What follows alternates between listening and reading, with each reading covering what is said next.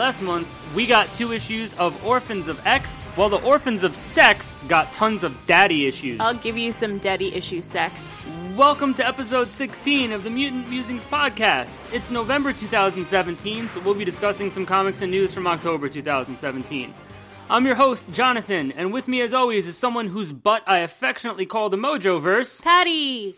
We've been diehard fans of the X Men for almost our entire lives, and we're bringing you our thoughts about what's happening with mutants, whether it's in comics, television, or movies. Boo, movies. This podcast is the place to get information and reviews without forced bias coming from corporate sponsors. I'll never force my bias on you, babe. Except Monster Energy drinks, because we love Monster. Bias, bias monster.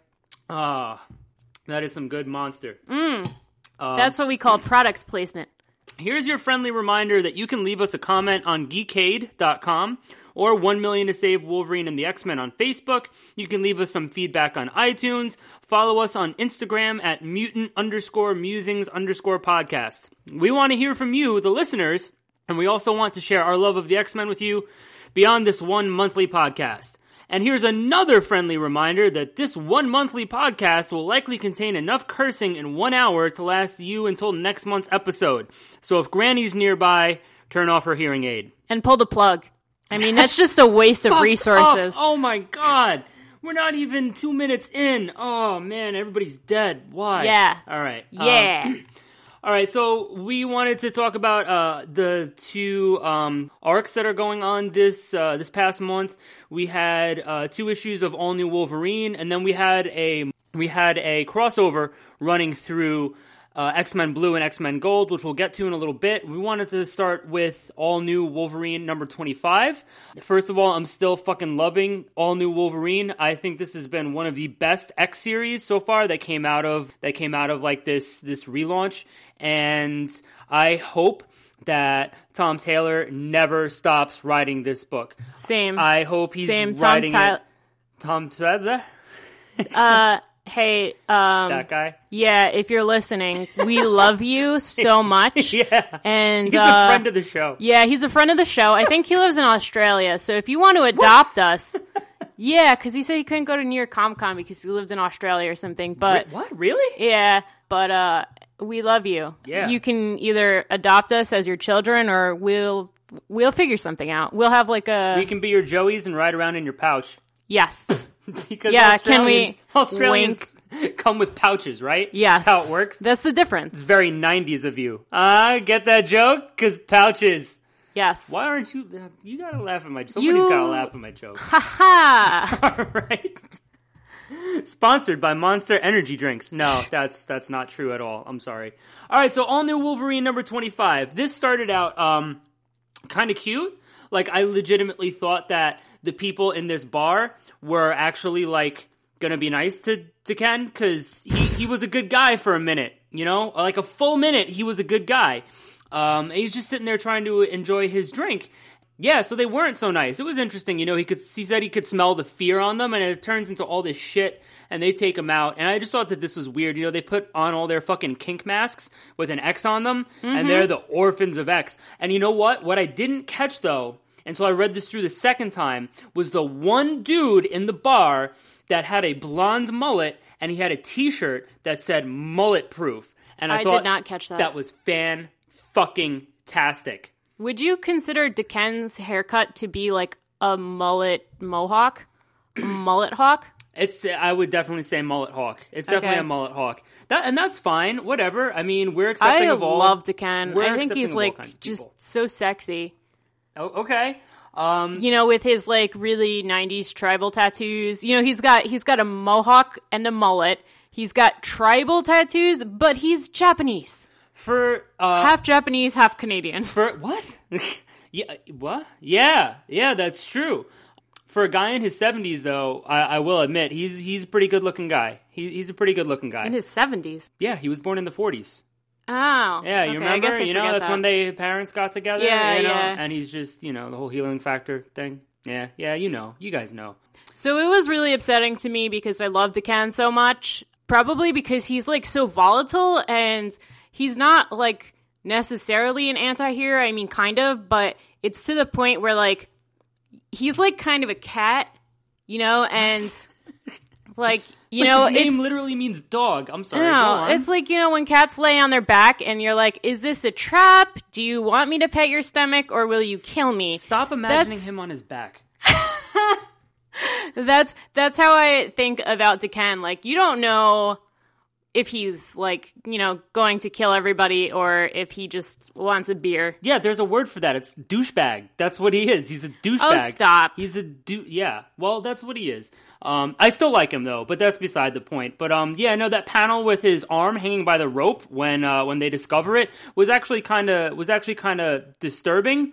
Uh, you To know, some viewers. well, yeah, but Viewer uh, discretion is advised. and just this was like a really depressing story. I don't think that the artist here, Cabal, is really great. Like it's good, but what I really appreciated about the artwork in in this uh, story so far is the use of like the reuse of the old images from X23's miniseries from what was that like 2005. Yeah. He like redid some of the images and put them in the background and I thought that was really cool and a really effective use of like those past images behind like the main story. So I thought that was cool.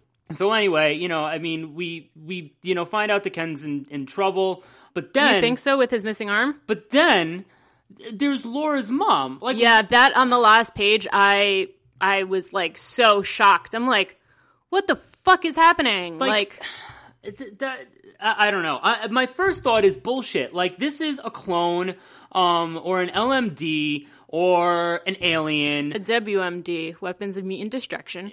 Oh no, that that ended. Sorry. No, that's still going on. so, sort of. But yeah, so that was that was really really weird. Um, I called bullshit on it immediately. Uh, these orphans of X, I'm just kind of assuming this was similar to what the Red Right Hand was. Yeah. You know, victims or like family of victims of like you know Wolverine, Daken, Laura over time. Uh, you know, and these people just banded together and are taking their revenge now. That's kind of what I think is really going on. But it's a really good setup issue, and obviously it leaves like all of these questions, and like I really felt compelled to want them answered. So it was it was really good. I thought it was lame how Laura is always like, "Oh, Gabby and Jonathan, no, you can't come. I gotta go do this alone." I'm like, "Yeah, Yeah, all it's getting a little old because I mean, now that we know that Gabby can hold her own, Yeah. and you know she has the healing factor. Jonathan might also have a healing factor, but I I understand where she's coming from because she Yeah. did lose like her whole family. yeah, And so I understand that she wants to be overly protective. But okay, so I don't know if I'm like completely stupid, probably, but just a little, honey. when I, when I first saw that it's called Orphans of X and that it was going to incorporate Laura and Daken, I figured that they were going to be the Orphans of X and that Oh, it was yeah. going to be like a story just with the two of them and like, you know, the fact that Daken's mom is dead and, you know, 616 Wolverine is dead. So, so, sorta, maybe, Well, I mean, he was. sorta, maybe. Well, yeah, anyway. No, I, I- get you, and and I agree. I thought the same thing.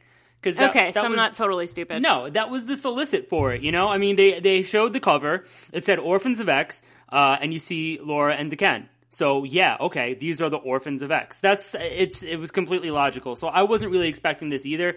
Uh, maybe I just didn't fucking read the description, which which is very possible. But I, I don't usually like to because I don't like to spoil things. Same. Um, only if it's something like huge do I really want to look into it. Otherwise, I kind of just like see a cover, see a solicit, and like and I'm like, all right, so th- the X Men haven't been canceled yet. Fantastic. So it opens in the next issue again. Absolutely amazing setup. Yeah. The Ken is getting tortured like Hostel style. I hope I hope others have seen that movie. I have not. The first one was great. The There's more than one? The se- at least at least one other one. They were probably like direct to DVD sequels. The second one was not very good. The first one I thought was fantastic, but it's almost like torture porn. I don't know if you would, Oh, if you would like it. I it. do like that. Oh, um, okay, fantastic. So, uh, I, I'm gonna be the orphan of sex. Uh, so something that I thought was interesting was it opened up to this woman who is torturing Daken in this like you know weird generic science torture facility. yeah, And you know those generic science torture facilities, man. Those are popping up everywhere nowadays. so uh, she ended up leaving, and uh, this guy took over for her. Yeah. Was like, oh, you know, um, that's whatever her name is. She's 37, and even though she has no free time, she adopts and rescues dogs that are like pit bulls and Rottweilers, which are thought to be dangerous, and she can still do this to you. So, what does that, you know, say about you? That you're a mongrel, because that's what your name means. Uh, by the way, I think her name was Lisa, and I believe she was 43. Okay, well, whatever. Lisa and I go back a little bit. I don't agree with her methods, but she all right. Yeah, well, so then this this fucking chump starts to try torturing Daken, and he's like, "Well, you know, I can get the whatever I want out of you."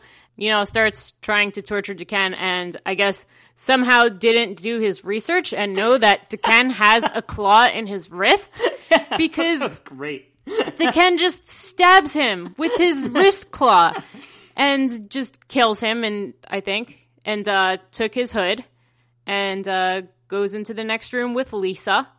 Yeah. And she's watching TV with her dogs. Yeah, so this was this was really interesting. Um, I, I kind of like the pace of this issue. It gives you like enough of like one story, and then cuts to like the next one, and then like kind of cuts back. It's just it was it was really well done. But you know, so that's the point that we get, and then we switch over to Laura and what's going on with like her mom, and you know, Beasts is like you know checked Sarah uh, out and says that like no, this this isn't like a clone or anything fucked up. This is really like Sarah Kinney, and I thought that it was really cute. Gabby's reaction, of course. Gabby's reactions are typically cute. To me, it's not in a way that's getting annoying. It's in a way that kind of serves her personality and adds Yeah. personality to the book. So I kind of like her, even though almost every issue it's like, how's Gabby going to be cute? How's Jonathan going to be cute? Like, I, it, it really works, I think, with the tone of this book. But you know, what I, I just loved a couple of her lines, and I've like already posted posted this on social media. There's the you know, we're gonna start by binge watching eight movies where princesses smash the patriarchy, and we're gonna braid Jonathan's hair. And I'm like, this is fantastic. We could we could braid Beast's hair too. I really think that she's turning out to be uh, a great character. Yeah, I agree. And then, you know, we switch back to Ken, and so here is somewhat of a reveal. We still don't have the whole story yet, but it turns out that, What Lisa is watching on TV Yeah. is through Sarah's eyes. which is weird, like, Beast checked her out, so she can't be like a robot, right? Are these just implants somehow that she doesn't know about? How did they miss this? I was wondering So- that too, and if there was anything, if this is really Sarah Kinney, like if there was anything that they could hold on her to like make her, you know, do this fucked up shit and like kind of turn on her own daughter to record her. I don't think she's doing it knowingly if this really is Sarah Kinney. I think, like you said, it might be an implant, or maybe they put a video recorder like in her hair or something like that, you know, or like put it on her that she can't see it. I don't know. But I don't think she would knowingly do that. Like she was given memories. She could have been uh, implanted with false memories. Yeah. You know, she remembered quote unquote sort of dying, but like not, and then being put in that vat, and she was like actually okay. Maybe she was implanted with false memories, and this is a clone. Maybe they the facility took uh, the blood and made a clone, and somehow you know brought her into adulthood really quick. I don't know. We we don't But have I all the answers like to this Laura would know that. Yeah, I, I. You think so? I think Laura would be able to tell with her like smell factor. Uh, um, yeah, maybe. I, I don't know yet, but that's that's the thing. Like, this isn't concluded yet. This is running into uh, running through November at least. So uh, we'll find out next issue. But anyway, well, hopefully next issue. Uh, Daken manages to break out. You know, Lisa sends the dogs after him, and I'm thinking like. Is Daken really going to kill these dogs? And he doesn't. He uses one as a weapon. Like all these other orphans are staked out in their cars around the house and like ready to, you know, fucking kill Daken. He takes one of the dogs, throws him into the car, like on top of this other dude, and the dog just fucking bites the other dude. So Daken steals a car, gets away, and he must, they were obviously in the same neighborhood because he runs into Laura. And then that's kind of where we end. The people Yeah, who were Laura- chasing him disappeared all of a sudden. Yeah, so Laura like, heard the on? gunfire Yeah. and he was like, they're right behind me, and then nobody's there. So we're just gonna have to keep waiting and reading and see what happens. But I thought that this was uh, a really good two issues so far, and I'm really looking forward to what happens. I kind of, I kind of don't want Sarah to be here. Same. No, I, don't, I Uh, don't blame you. I get it. I feel saying. Mm-hmm. like that would like change. Uh, I mean, that was like such a big part of Laura's story. Yes. That if she's back, it's just going to be weird, you know? literally the first time I read this story, I cried. This was my reintroduction to comic books as an adult. I, Yeah, I me got too. I got this series in 2006 when I started collecting comics again because I was so intrigued by X23 on X-Men Evolution and saw that they wrote her into the comics. I'm like, all right, well, let me get her backstory. So I ordered them off eBay, uh, got them, and I read them. And by the end, I was crying. It's like so fucking tragic and it's just like perfectly tragic that Yeah. this is such a big part of like who she is and I, I don't know i think there's a lot more going on that we just don't know yet but i think tom taylor has been killing this book and Yeah. again i hope he never stops writing it Same. So next, we're going to get into uh, Mojo Worldwide, which has been the crossover between X Men Gold and X Men Blue. In X Men Gold 13, uh, first off, I love the art on most of the um, most of the issues in this series so far, and there was not enough mutant softball in this issue. I feel like you hate mutant softball, but no, I don't. I think it's I think it's fun, especially now that they're in Central Park. They got all kinds of room. I think it was kind of silly to see Jimmy and Old Man Logan together, and they're just like, hmm, hmm, hmm, hmm. Like I, I don't know, just fucking couple of like redneck dudes just being weird. I had completely forgotten about Ink, and he shows up so very briefly here. I Uh, don't even remember seeing it. yeah, well, uh, Ink was introduced in Young X Men in like 2008 or 9 ish. Uh, he's not like actually a mutant. It was his tattoo artist that was Yeah. the mutant, and they didn't realize that until later. But he's not he's not utilized anymore, and I, I don't know. Anyway, this is uh this was interesting. So Jean starts, so young Jean starts to try to like order her team, like come up with this plan when these fucking like big crystal things are falling from the sky into New York City, and then Shadowcat just like interrupts her and starts ordering everybody around, and I'm like, what a rude bitch! Like that's kind of fucked up. But anyway, these huge crystals land in New York City. Uh, there's like the highest concentration of superheroes per square foot anywhere in the fucking universe. And nobody else fucking shows up. Nobody else shows up. At first, anyway. But, like, the X Men are like, oh, we should go investigate. And this is so. Investigate. So stupid. They just, like, walk right into these crystals. But Rachel was like, my god, it's huge. That's what she said. That's what she said. That's going to be the title of this episode. No, it's it's not. It's not at all. I'm very tired. So anyway, so they walk right up to the crystal, walk right up to the crystals, and get trapped. You know, then Jean all of a sudden looks like a sexy young Goblin Queen, and hmm. we realize that they're all in flashbacks, and Mojo is giving them their legacy moment, and that there's this huge audience because it's being broadcast like everywhere in the world and it's really silly setup. You know, it's kind of like mindless fun. This wasn't really a story where I felt like compelled to keep reading and that the stakes were so high, at least initially. But, you know, this, this is what we're doing. We're getting all these flashbacks like big X Men stories. I really thought that was cool. Um, I do remember and love many of these stories. But, you know, like, I- like I said, this, this, none of this just feels like it's, you know, like the stakes are very high and it's, it's all just like mindless fun. I Like, don't care if there are no stakes. I'm vegan.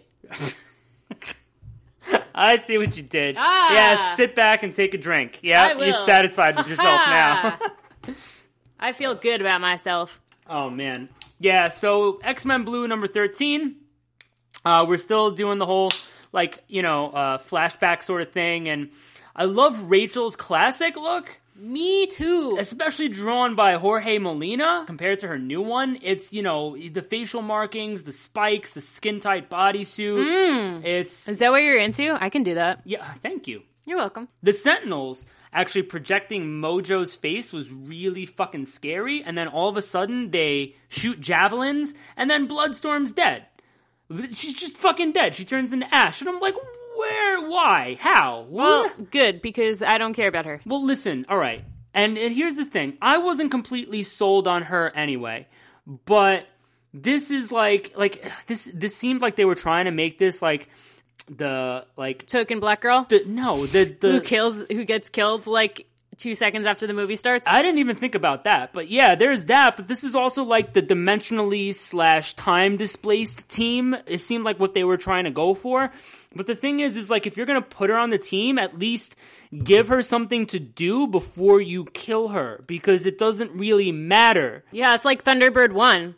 Oh man, I gotta pour a drink out for that guy. Just pardon me for a 2nd I'm sorry for uh, bringing up those tragic memories. Yeah, um, it, that just seemed I, that was really upsetting initially, anyway.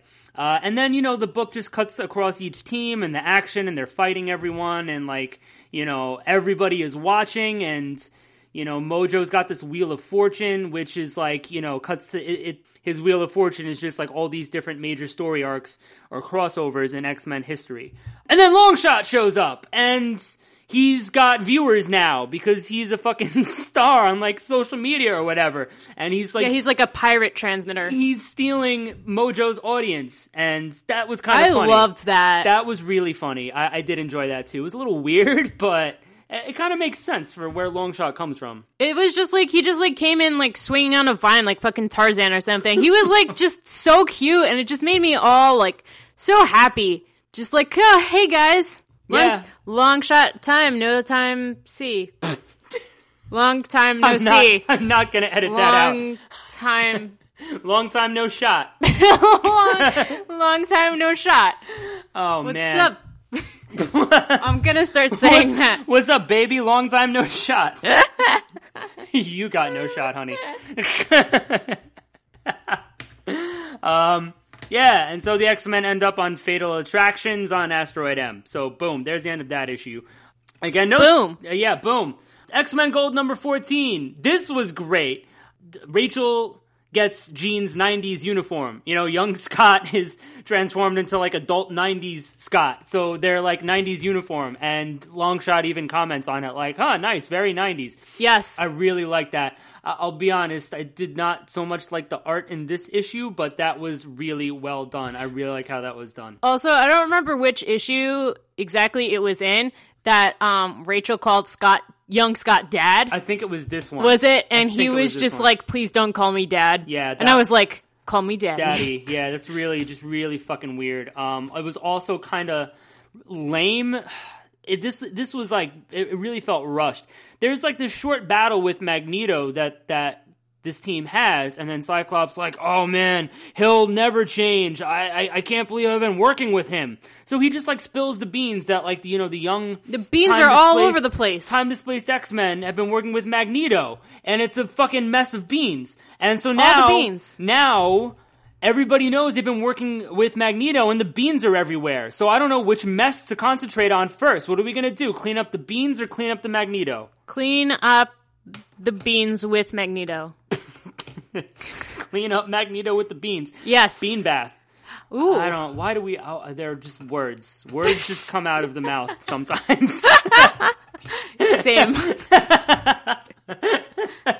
Dead ass. Yeah, all right, so good.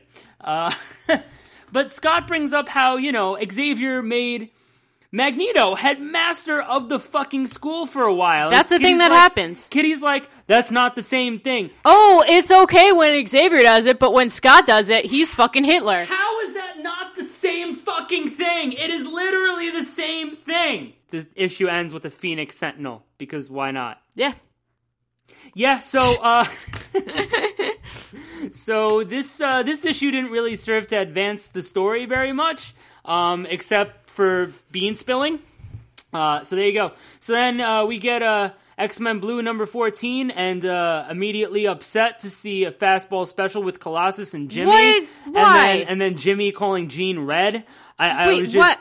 Just fucking hate all over this. Why Just didn't you everywhere. like the fastball special? I thought that was so cute. Because it's it's sacred. That's just sacred. You just You're you don't sacred. you don't do what? what No, do okay, so mean? I don't fucking know. Um, so the the thing was okay. Jimmy had Colossus do the fastball special so he could save Jean at like the last second. They just like had this like one panel where they were looking at each other, and I was like, yes, yes, my babies, please. Jean had his back right after that because there was somebody behind uh, Jimmy. And Beast said something about like, oh, isn't it cute how they always have each other's backs? And Colossus was like, oh, we're X-Men. We all have each other's backs all the time. communist. And, and Beast was like, oh, I was just being jealous and annoyed. Yeah, whatever. It I don't like it. I don't like any of it. What I did like was when Magneto, Polaris, and Danger showed up, and then there were the Marauders, and they literally did like almost nothing with this. I wanted to see like intense action sequence with Magneto, Polaris, and Danger on one side, and the Marauders on the other side, because I love all of that. I love every word that just came out of my mouth, and want to see it all over a page. And no, it just they barely did anything with that in this issue, and um, yeah, just not enough action with that. And then, you know, in the meantime, a bunch of the other X Men are dying in all these battles, and you know, this should have tipped me off beforehand that like, oh, okay, I'll tip you off. So maybe. this should have maybe tipped me off that you know if all these X Men are dying, maybe Bloodstorm's not dead, and hey, uh, they're not dead. Nobody's dead. Everything's fine. Everything's been fine, and also no hot Phoenix Sentinel action. So apparently, like you know, Mojo had called on all these other crystals and is like sending all fucking New York All the crystal City, meth. all to uh, New York City, just like the Reagan administration did in the eighties. What'd you knock over? My phone. Sorry. It's alright. It's all good. We're good. Um, yeah. So anyway, no, that's a joke, guys. It wasn't crystal meth. It was crack. Um, anyway, um, yeah. So you know, it's it's like all right. So the X Men are like really in like Mojo fucking verse now, and New York City's gonna be in Mojo verse, and everybody's gonna be in Mojo verse, and Yeah, so uh Longshot eh. can like spirit them away, and when he said spirited away, I was like, Yes! I love that movie. yeah, It's a very good Miyazaki movie. right. Probably Yeah. my favorite. But so he just like can teleport between these broadcasts. I don't know. I thought it was interesting. And, you know, because of what Longshot was doing, he was like stealing viewers from Mojo and Mojo was getting really fucking mad. Uh, there was this one part where he was just like, I just need a little time and a little luck. And then there was like something behind him that just like was gonna attack him and just like exploded or some shit. I don't know. But I thought that was cute. I don't care about any of it. I You just- don't like Longshot? No, he's fine. He's fine. No, I'm I'm, I'm just being dramatic. Like, I, long shot's fine. Mojo Mojo is actually very funny, and um, except for that that third issue in X Men Gold uh, number fourteen, the art has been great. They've been drawing him really well. He looks really fucking gross as he should. Yeah. Uh, the, and the story is it's like all right, but you know, like I said, like this is literally just mindless fun. I don't really feel like there are stakes anywhere in here. Whereas you know, we were just talking about all new Wolverine. It feels like this is really building towards something serious. Yeah. It feels like this is building towards nothing. Uh, I Well, you know, like, there are, there are times when you know there's just like who cares kind of stories in the X Men. I mean, because it's been going on for so long. Not all of them can be like these heavy hitters. Like they're going to have long, impactful decisions. Like if you look at like the fucking Brood saga, like okay, who cares? Like that was kind of just like seemed like filler to me. kind of sound like you're brooding over that a little bit. I'm going to kill you. No, Um, I, I understand and absolutely 100% agree. What I think though is you're you're right, but the thing is, is this supposed to be part of like this Marvel legacy uh, reboot? That's not a reboot.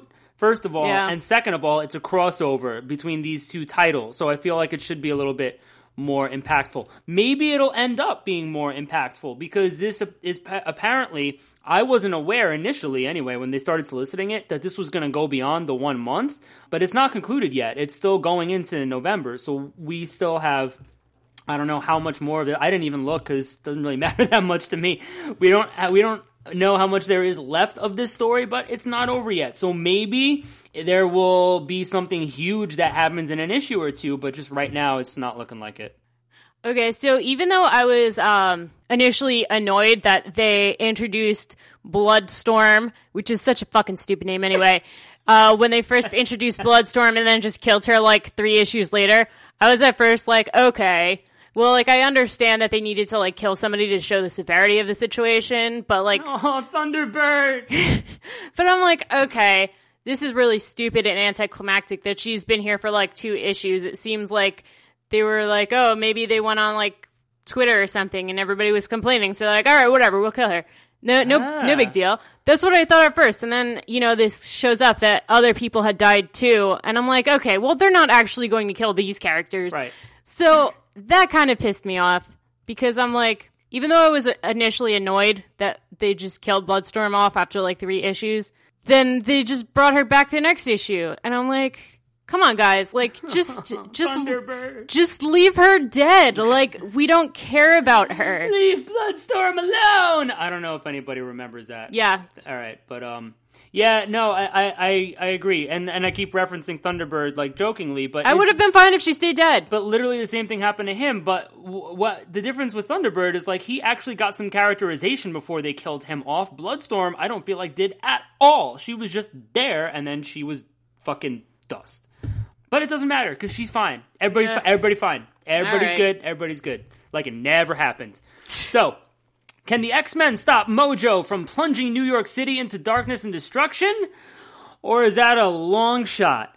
How much blood could a bloodstorm storm if a bloodstorm could storm blood?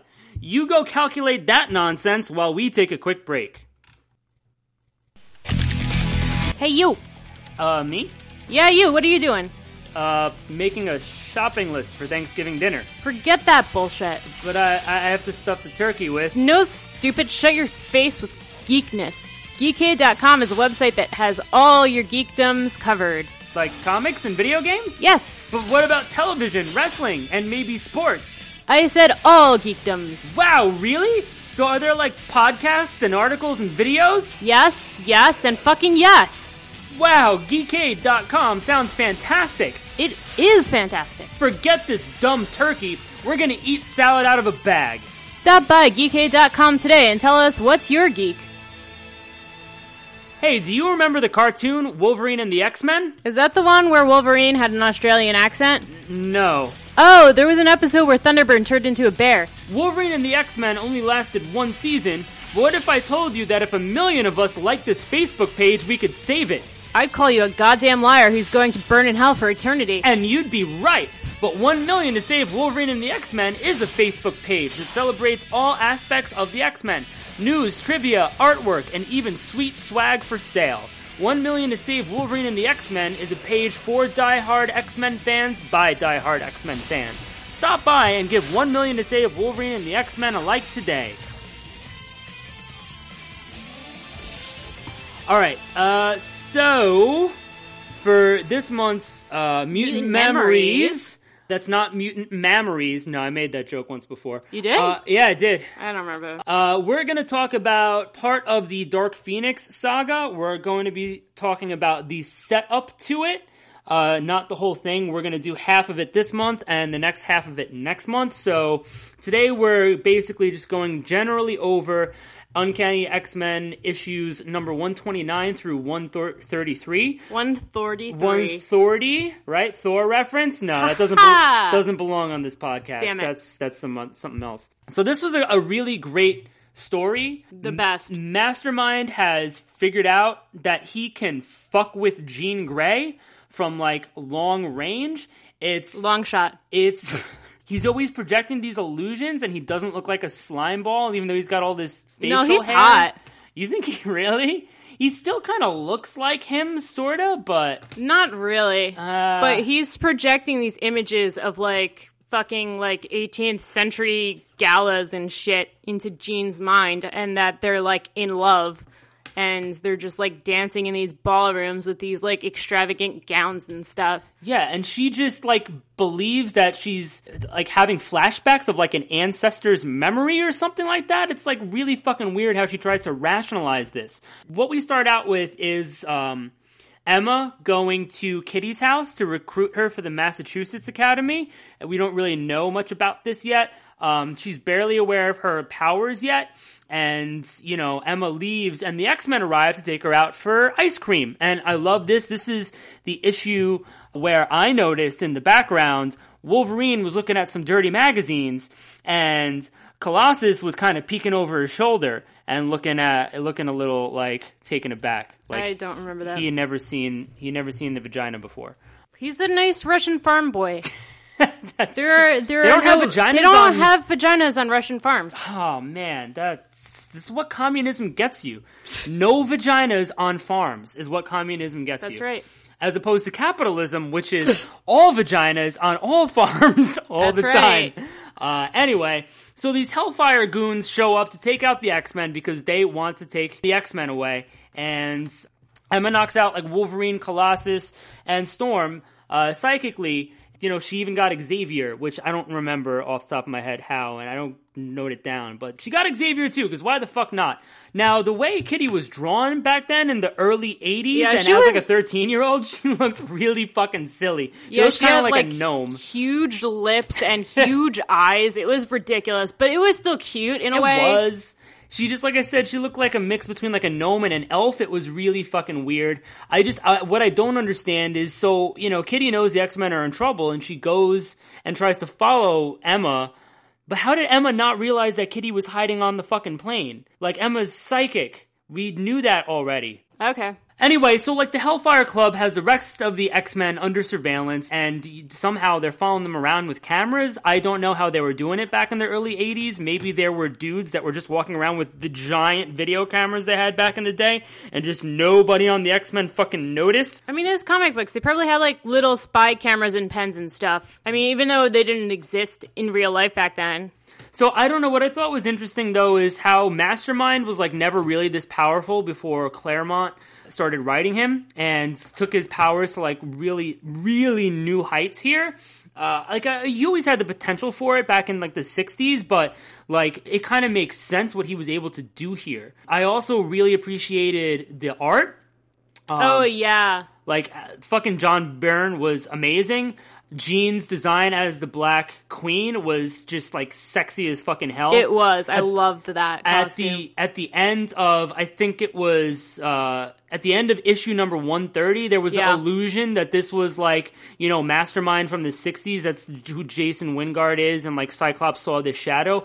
Really fucking well done and really creepy. But anyway, we're introduced to Dazzler. Her first appearances throughout this uh, throughout this story arc and her original design was great. I love like the use I of her powers. it. She just like, you know, tries to help the X-Men right away, but she was almost like a throwaway character originally. She didn't like officially join the X-Men after this was over and they didn't really do much with her. Not that she's fucking Miss A-list now, but she could have been a throwaway character is what I'm saying. They didn't really do much with her. Yeah, so Kitty followed them all the way back to the fucking Hellfire Club and then tried breaking the X-Men out and they realized Kitty was there, so she managed to hide and call Nightcrawler on the fucking phone. While Scott and Jean were watching Dazzler, I think fucking Mastermind shows up again. And this was fucked up. He makes out with Bay right in front Yeah. of Scott. Yeah. Yeah, and I think that Jean even had a moment where she was just like, "Oh, Jason," and Scott was Yeah. like, "Who's who's Jason?" But never like he never really seemed too upset about it. He he's but we know how he is, right? You're the one who's always calling him broody. Yeah, he's he's a piece of shit, and like. I always felt that he treated Jean as if she was like completely disposable. Uh, and this just really like cemented it for me because if if he had done that if Jason had done that to me, you would have like punched him straight in the face and been like, "Patty, what the fuck?" I don't. I'd rather not think about that. I mean, first of all, I don't want to yell at you. Second of all, I don't want to get arrested. And third of all, I don't want to think about this. But that's all beside the point. Scott was straight up with Jean and told her how much he loved her when they were having sex on that little cliff. You remember that part? And this was fucked up too. Jean was making out with everybody else in this cr- in this fucking story arc because when they went to like Angel's place, they Angel and Jean greeted each other by kissing on the fucking lips. Oh, yeah, that so was you weird. stop giving Scott Summers such a hard time, and you take I'll into account a hard time. that Stop. Jean was being such a fucking hussy. No, you're a hussy. Dark Phoenix, more like the Dark Hussy Saga. All right, All right, enough. enough. Jean throws down with Emma the first time they meet. Jean is acting like all fucking weird and phoenixy, and this was was crazy. Jean just fucking destroyed Emma, like liter- Yes. like literally though. Like it seemed like fucking Emma Frost had just fucking disintegrated. It was crazy. I'm glad that they didn't kill her there. I wish Um, they did. No, no, no, Yes, no. Yes, yes, yes, yes. No, no, no. Yes. No. So that was crazy. And then, you know, they all decided to sneak back into the Hellfire Club to find out what the fuck is going on with this organization. Um, and then we're introduced to Sebastian Shaw, Donald Pierce, and Harry Leland. And so these intros and these battles with them were really fucking cool. You know, Colossus tries throwing down with Sebastian Shaw and just like fucking Metal Dude hits him and he just stand there smiling because it makes him stronger. You know, we realize quickly that Pierce is a cyborg.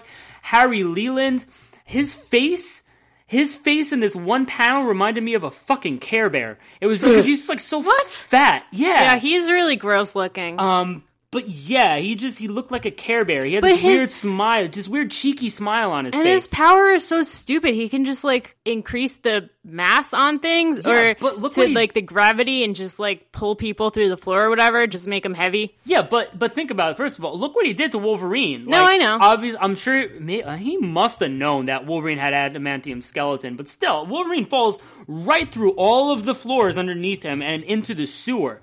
And imagine that if you go try fucking committing a crime or whatever, say you're gonna go rob a bank, you could just fucking increase everybody's mass. They'd all be stuck on the ground, and there's your money. So there you go. Anyway, yeah. So no, I, I thought that you know all these battles were were really cool. They finally turn Jean over to their side, and they capture the X Men. And uh, Mastermind and Scott have this little fucking psychic duel, and we think that Scott's dead at the end of an issue. But the thing is, is Wolverine, who was fucking stuck in the sewer, he's fine, and he's coming for all of the fucking Hellfire Club. And he does. And that issue where we're leaving off with 133 was basically, and most of it was Wolverine tearing fucking through the Hellfire Club's goons, being a badass, shredding them all, scaring the shit out of them all. And yeah, that was, that was just fucking amazing. It was lovely. I loved it. And this might not seem like part of the Dark Phoenix saga if you haven't read it, but the importance of this is the characterization of the Hellfire Club and it shows all of the fucking bullshit that Jean Grey had to go through and it's just building up to her just getting so fucking mad and losing, losing her, her shit. shit. and that is like really what cemented my love of Jean Grey was that you know you know a lot of people think that she's just like a really Mary Sue character and that she's just there to be a girl and she doesn't really have like a personality or whatever distinguishing characteristics but this is like this like that she could just lose herself so completely into her anger it just I was just like yeah I I totally feel you girl So watch out for those Mary Sues, because Yep. apparently Mary Sues are dangerous. yeah that was a term that I heard in an X-Men group So so are the Mary Janes. Don't fucking smoke the Mary Janes, kids. but I like MJ So these issues leading up to her losing her shit and going all Dark Phoenix were fucking great. They were. A lot of important characters were introduced. A lot of important things were were brought up. Dazzler being the most important. Overall, the story and plot were fucking great. This was still relatively early in mutant history, and honestly, just just done really fucking well. This is when like Claremont was on the top of his game, and um, yeah. So that's it for uh, the first half of the Dark Phoenix saga, and next month we'll be talking about the second half of that, which is the most important half. That's how halves work. There's Yeah. two parts. Right, two parts. Uh, all right, so moving on to some news. Uh, we got a few new titles on the way. There is going to be a Rogue and Gambit series. That's that's that's one one title, Rogue ampersand Gambit, Ampersand. and then separately there's going to be a Legion title, Legion ampersand. and then separately from that there's going to be a Storm title. ampersand. Stop it. No. That's literally what it, I, it says. Yeah. Look at what I wrote. Yeah, That's yeah, what yeah. it says. Okay. Um, all right, so Legion's going to be written by Peter Milligan. Rogue and Gambit, Rogue ampersand Gambit, uh, will be written by Kelly Thompson. oh, isn't that the one who did Hellcat? So no, so Kelly Thompson is the one who is currently doing Hawkeye. Oh, So it's it's I love Hawkeye. Hawkeye, yeah, it's been pretty good. It's a really good mix of action and sass. Uh, it's a little silly and lame and about friendship. Uh, who needs that kind of Fuck bullshit? friendship. But it's it's a pretty good series, and so she's going to be writing Rogue and Gambit. I'm excited more for Peter bleh, Peter Milligan writing Legion because this is the homie that wrote X-Statix, which was a fan fucking tastic series. And so these are going to be limited series, but we were at the Marvel Legacy panel at Comic Con, and Axel Alonso was like, you know, they, they might not be. It could end up being more. Um, at least he said that for Rogue and Gambit. I'm not sure about Legion. Yeah, because the writer apparently was really passionate about it and had Yeah. like a whole bunch of ideas that she wanted to do, and they were like, "All right, maybe." Yeah, Kelly Thompson apparently like read like every single fucking comic that like Rogue and or Gambit were like ever in, and so yeah, so she really wants to do a good job on this. So they're like open to maybe making it an ongoing series. Um, so like I said, I'm I'm excited uh, for both of these, sorta, but definitely Legion. Rogue and Gambit, I think because of Kelly Thompson, can be good, uh, but I'm sh- I, I have high hopes for Legion. This storm, whoop, this storm ongoing uh, hasn't. I mean, it, it was kind of like low key confirmed. Uh, the the writer Ta Nehisi Coates just kind of like tweeted out a picture of it, and somebody brought it up at the Marvel Legacy panel at Comic Con, um, the X Men panel at Comic Con, and uh, Axel Alonso kind of like half-heartedly confirmed it too. So again, this is kind of like low key that this storm ongoing is is happening. Which okay, I mean, it's not like I don't like Storm. I actually do like Storm, but we just had like an ongoing of her like a few years ago, and then you know it was canceled, and then After like twelve issues or something. yeah, and it just feels like too soon, and Yeah. I, I don't know like how well these solo titles are gonna go. I, I, I don't know. I haven't read anything else that that um this guy's done, so I, I don't know. So yeah, so I mean, I, I hope it's good. Listen, I, I am taking a class this semester where I have to do a 10 page research paper and I am doing it on Storm. So I do like Storm. I just, I don't know if we need this, this solo title right now. I agree. I wasn't really crazy about her last ongoing series. I am interested, you know, because like really who has had more character development over the years than Storm? I mean, she's probably one of the top on that list. It's true. With all the shit that she's gone through. So, I mean, it could be interesting. Um, I'll definitely pick it up. I'll definitely give it a try. I'm going to get all of them regardless of how good or bad it is because that's what I do and who I am as a person. I'm a terrible person. Because Patty's rich and has tons of disposable income to That's right. and on comic books. that's that's exactly right. Yeah, so I am gonna be, you know, trying to be hopeful about it, but you know, we'll see. All right. All right, we might as well talk about the Gifted TV series now. By the time you guys hear this, an episode will have aired that has not aired for us here in the past. Woo! So we've got four episodes so far. I think the series has been great. It's it's really kind of refreshing to see these television these X-Men related television shows doing like better than like the movies have. That's not to say that The Gifted is perfect. There is a lot of there are a lot of like predictable tropes that are happening which if it's TV, it's it's going to happen with like, you know, like bad guy, you know, dad becomes good guy and has a change of heart, then wants to save his family and then goes being bad and always good. And it's just, you know, and a lot of it is is predictable. And some of the dialogue is is corny, but like altogether like the characterization of all these characters is really good. They they have done a good job developing each of these individuals in this show, and I don't just mean the mutants. I mean like the human family too. Like I understand all of these characters, their personalities, where they're coming from. I appreciate. Uh. I I appreciate. appreciate I appreciate. uh, I appreciate how they uh, picked these certain characters. I don't know how much thought was put behind picking like Thunderbird and an alternate version of Sunspot and Polaris, and you know even the minor characters like Beautiful Dreamer and even Blink. Although you know Blink is sort of like like not really main character, but not minor character, kind of like in the middle. But they've done a really good job which with each one of these characters, and I'm really enjoying that.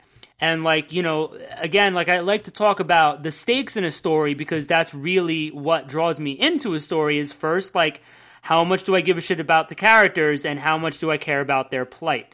Uh, if I don't care about those things, then why the fuck am I reading or watching this? And I get both of those, even if, like I said, the story's a little predictable. No, I agree. Um, it's just that like everything seems so like just like tumultuous and like everything can fall apart at any second. And it just kind of makes me anxious which is why like i'm not crazy about the show. I'm just like i hate this. I hate this. Why can't they just like everything be like fucking peaches and roses? Like this is i hate it. Just i want polaris to be okay.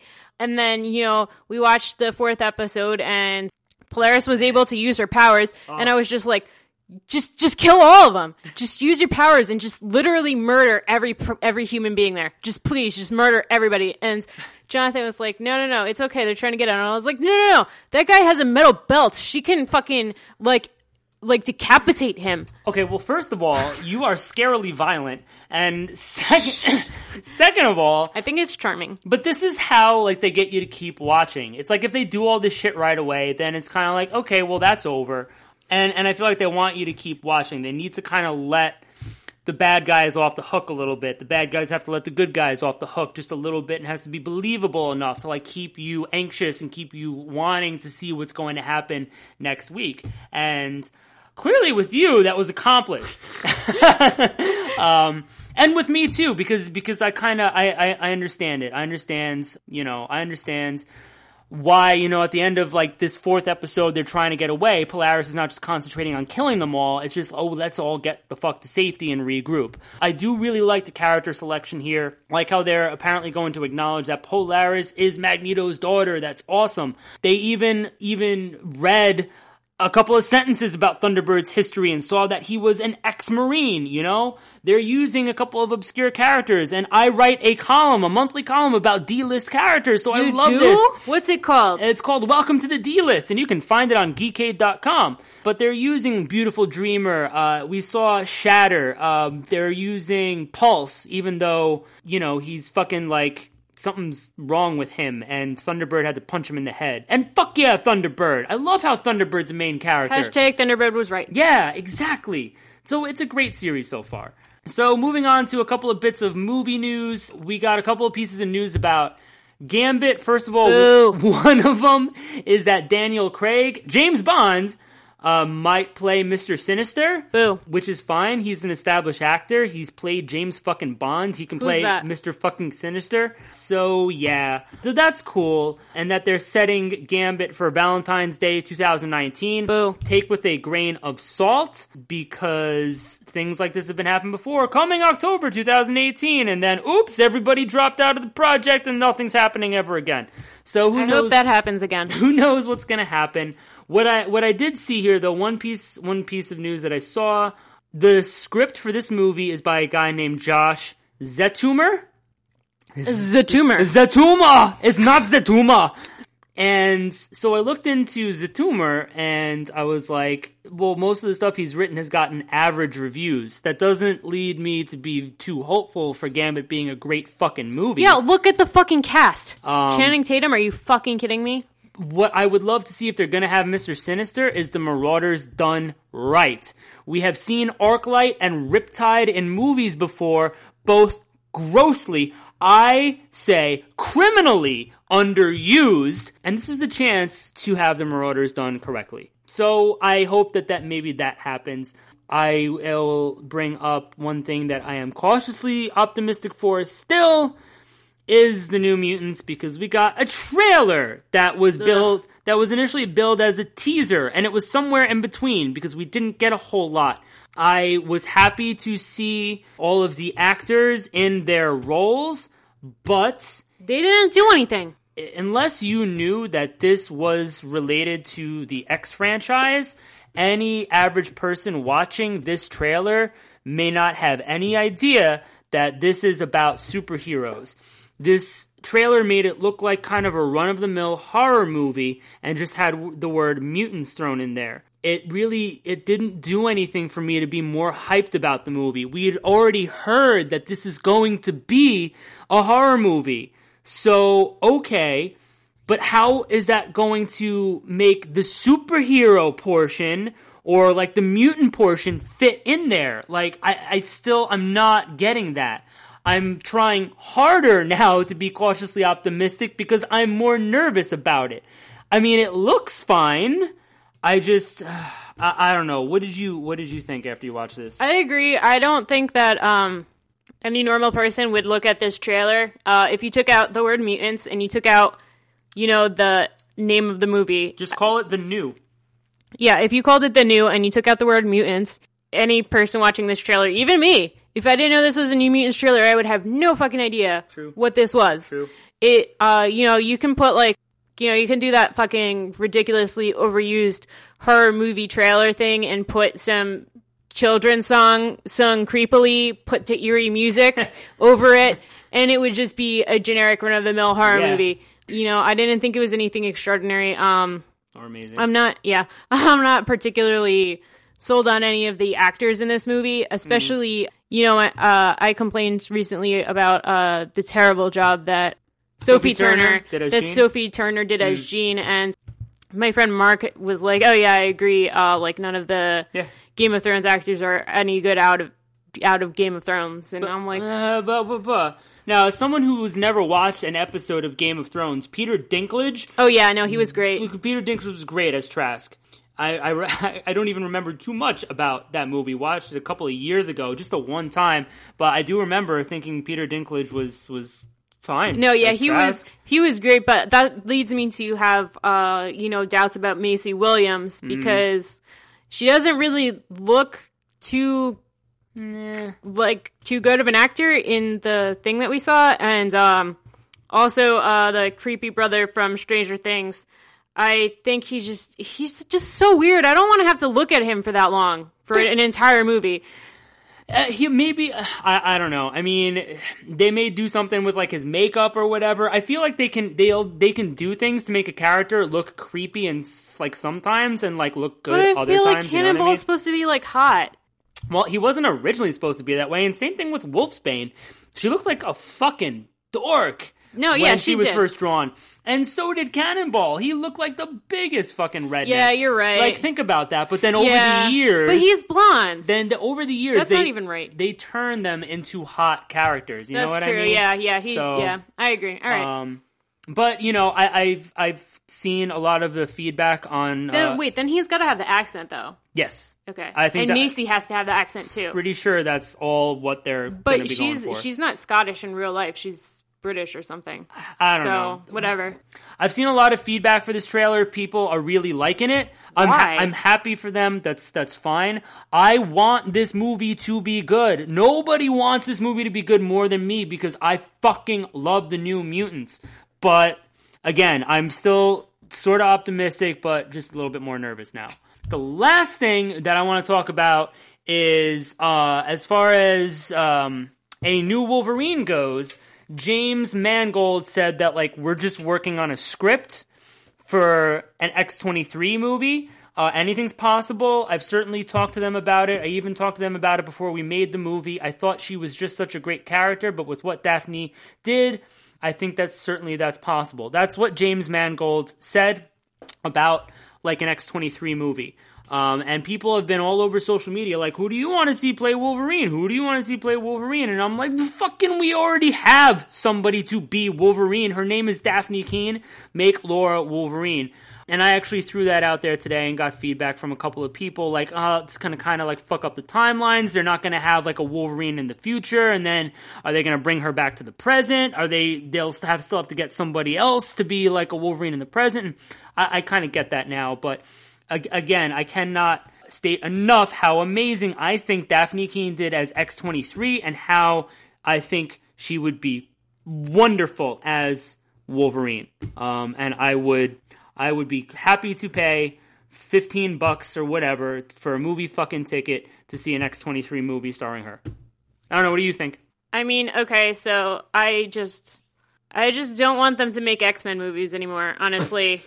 and like hearing stuff like this makes me like really anxious. Like I don't know because you know X23 is like my second favorite character ever and I just like she's mine, you know? She's what got me into comics and I don't want other people to know about her or like her and it's just really stressing me out. So Everybody on social media knows about her and all these X-Men groups. Are you okay with that? Yeah, but it's different, you know, to see like, you know, kids who like made fun of me in middle school for being a nerd wearing like Iron Man shirts and stuff. like it pisses me the fuck off. So I I just it makes me really anxious hearing that there are going to be movies starring things that are mine that I like.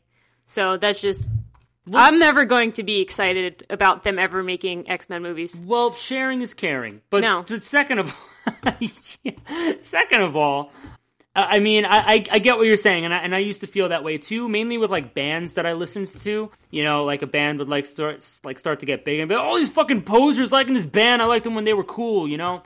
But that's beside the point. Um, I I, I do understand what you're saying. Still, I I I will say what I said about Dafne Keen as X23 movie starring her still stands. However, I, I am very anxious about Wolverine being recast. Not that every X Men movie was even decent, because we got a couple of really fucking bad ones, but even in those bad movies, Hugh Jackman was a great actor and played a great fucking Wolverine. Uh, he did it for so many years, and those are big shoes to fill. So I don't know if I could be satisfied with any choice that they pick to replace him as Wolverine. They could always do like Jimmy Hudson or Daken or whatever, but Still. That's what know. that's what I'm saying about Yeah. Laura, though. You know, I I don't know, but yeah, I mean, you know, this is just like James Mangold said that this is this is in the dreaming phase right now, right. so we don't know if what if anything is going to happen. But anyway, that'll do it for this month's episode of Mutant Musings. Thanks so much for joining us, and don't forget to leave us a comment on Geekade.com or One Million to Save Wolverine and the X Men on Facebook. Leave us some feedback on iTunes and follow us on Instagram at mutant underscore musings underscore podcast. Are you guys still excited for the New Mutants movie? What have you thought about The Gifted so far? Join us next time when we finish uh, talking about Mojo Worldwide. We're going to discuss Cable and the new creative team, the second half of the Dark Phoenix saga, and uh, hopefully we can talk about how The Gifted has been renewed for a second season. Until then, the 90s were right. to the max. To the max!